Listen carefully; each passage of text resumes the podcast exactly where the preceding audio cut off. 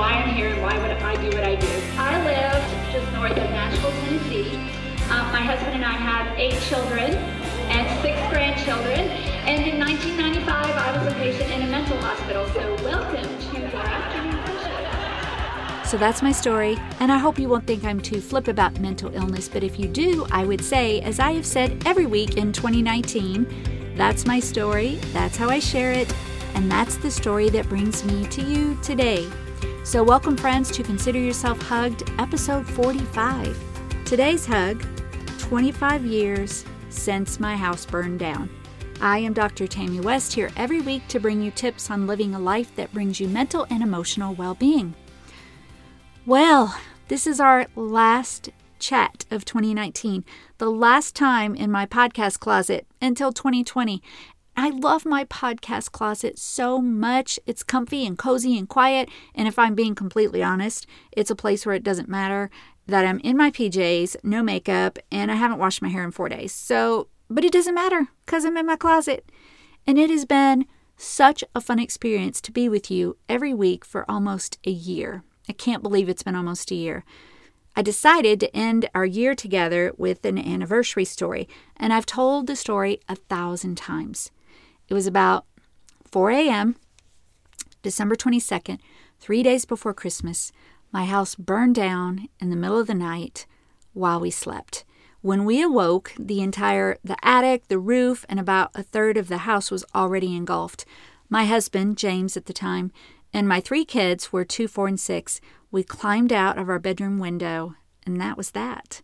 Our dog got out too, so I mean, you know, what's most important is that we escaped, not that we lost everything. Christmas feels different this year, and I'm not really sure why. I'm not sure that it has anything to do with it being 25 years since that night, but it just it just feels different. My family, we have decided that we aren't really buying gifts this year for each other. I mean, we'll do some sort of small meaningful things, but instead we're going to donate and we're going to serve. And look, I am not patting myself on the back because we have not done a good job at this, but it seems like it's time to start. And I and I want it to begin more of a life of serving.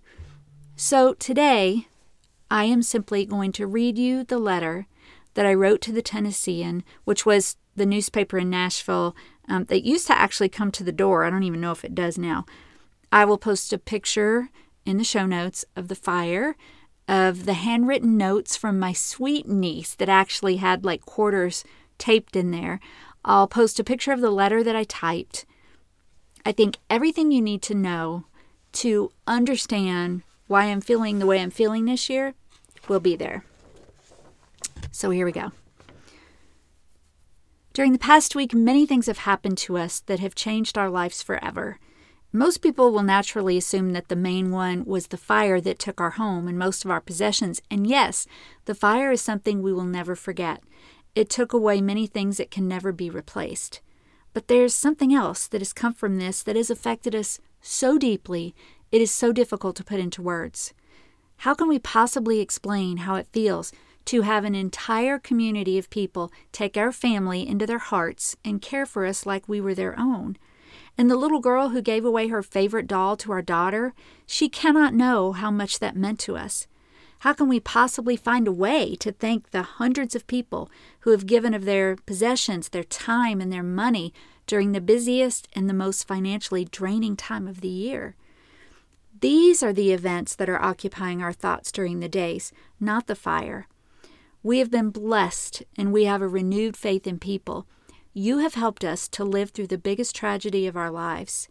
The day of the fire, every item of clothing on each of us belonged to one of you. You fed us. You gave us toothpaste, toothbrushes, shampoo, and other necessities just to make it through the day. You gave us money, money we've used for everything from dog food to soap, and you gave us your support. So many people have said, I can't do much, but I can babysit or help you move. Please realize that this is much. Family and friends, neighbors, fellow officers, and firefighters flooded our neighborhood the day of the fire and moved salvageable items from the house.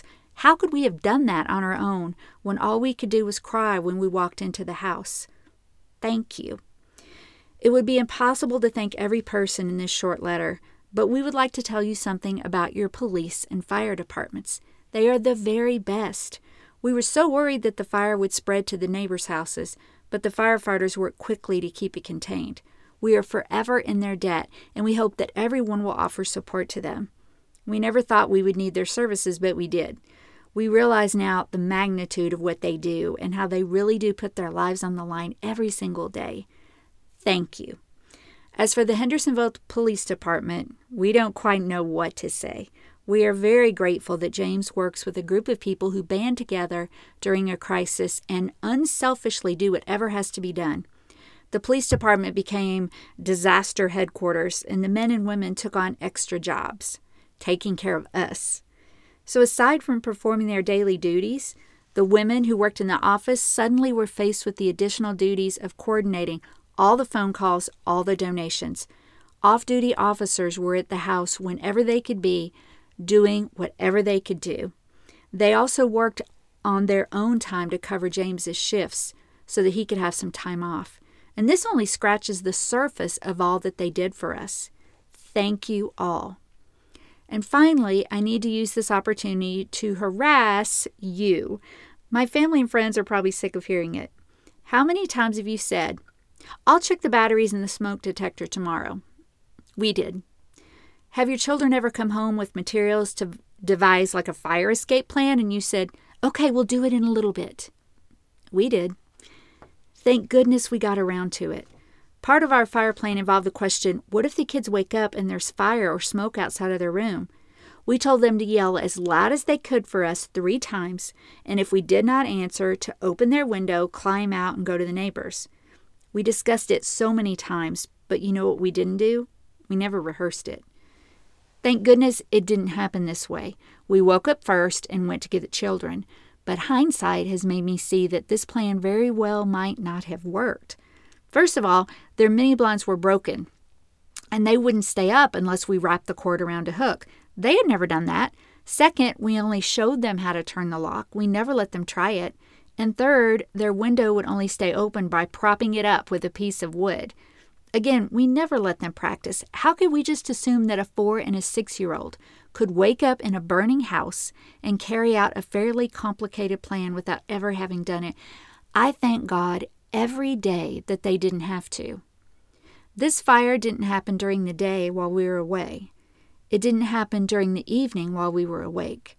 It happened in the middle of the night while we were tucked in our beds, safe and sound, in a deep sleep. Please, please, please install smoke detect- detectors. If you have them, make sure they work.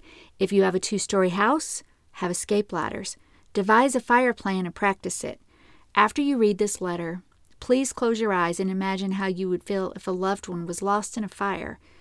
We could have died that night, and I am filled with daily what ifs. We are so grateful that the what ifs never happened, and we are so grateful to each and every one of you in Hendersonville and all of Tennessee for everything. Please know that we will never forget what you have done. James, Tammy, Jamie, Lindsay, and Michael. So that's the letter. You know, I, I said earlier, I think everything you need to know and understand will be in that letter. This is the time to think about helping people and what's really important. And I hope that that puts some things in perspective. I promised you it would be short, and I want to hold to that. And so that is our time for today.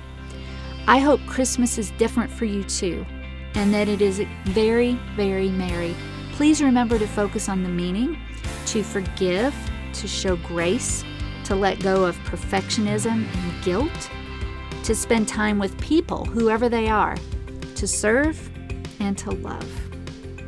Please pass the show link along to a friend or two and subscribe, download, and review wherever you are listening. And head over to tammywest.com to get information if you would like for me to speak at your next event. And also, you will find the promised pictures in there.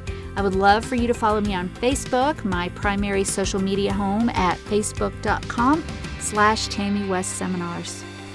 Thank you for staying with me in 2019, for listening and growing our special community. And finally, remembering our mental and emotional well being goal during this holiday season, I hope that you will renew your thoughts every single day, adopt empowering language that prevents verbal harm to yourself and others, and make positive mental and emotional choices every single day of your life. And until 2020, consider yourself hugged.